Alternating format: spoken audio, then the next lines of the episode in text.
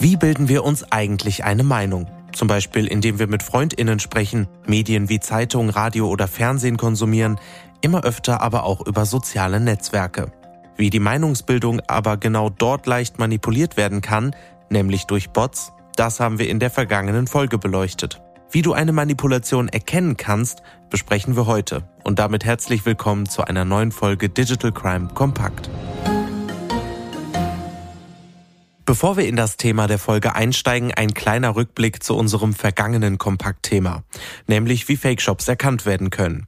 Dass euch das Thema auch selber im Alltag beschäftigt, haben uns einige Leseranschreiben gezeigt. Außerdem haben uns weitere Tipps erreicht. So hat uns zum Beispiel Franz geschrieben, dass er immer gerne nach dem Handelsregistereintrag schaut. Das ist definitiv ein guter Tipp, den ihr ebenfalls prüfen könnt. Jedoch müssen wir zusätzlich darauf hinweisen, dass dies nur ein geeigneter Weg ist, wenn der Shop in Deutschland ansässig ist bzw. es vorgaukelt.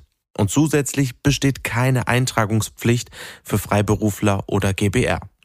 Nach wie vor besteht häufig das Problem, dass die BetreiberInnen von Fake-Shops im Ausland sitzen und ihre Seiten dort hosten, was eine Angabe der Handelsregisternummer auf der Seite nicht immer notwendig macht.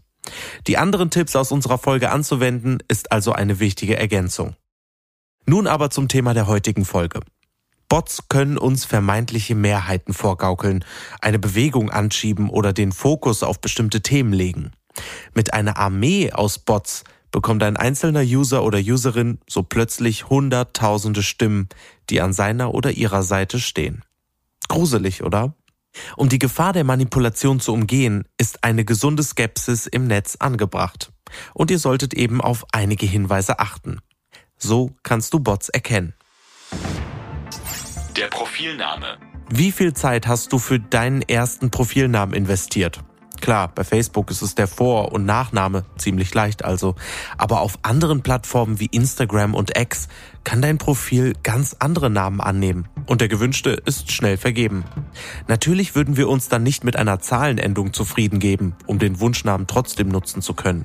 Doch genau so kannst du leicht Bot-Profile identifizieren. Hier werden oft Zahlenendungen eingesetzt, um die vergebenen Nutzernamen zu umgehen.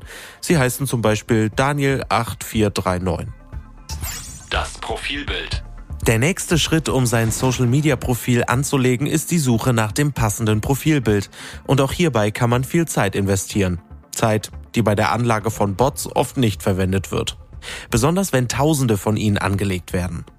So kann das Profilbild teilweise wenig Sinn machen oder es wird noch nicht mal eins eingesetzt. Über die Bilderrückwärtssuche von Google kannst du zusätzlich feststellen, ob das identische Bild in sehr vielen Profilen genutzt wird. Aktivität. Mal auf dem eigenen Profil ganz weit runtergescrollt? Über Jahre hast du sicherlich verschiedensten Content veröffentlicht oder witzige Kommentare hinterlassen.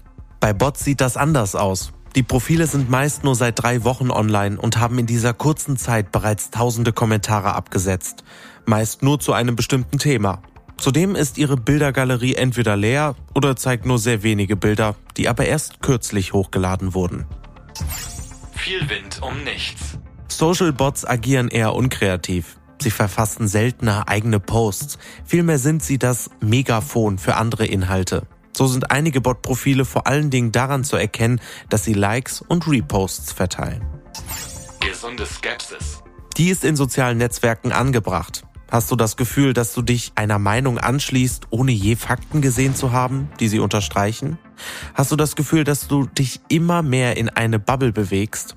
Kommen dir viele Profile auf deinen Timelines nicht menschlich vor? Das sind Fragen, die du dir ständig stellen solltest, um weniger anfällig für Content zu sein, der von Bots entweder gepostet oder verstärkt wurde. Melden und blockieren. Du hast einen Bot-Account identifiziert? Um dich und andere UserInnen zu schützen, solltest du den Account umgehend melden. Für die BetreiberInnen der sozialen Netzwerke sind diese Hinweise wichtig.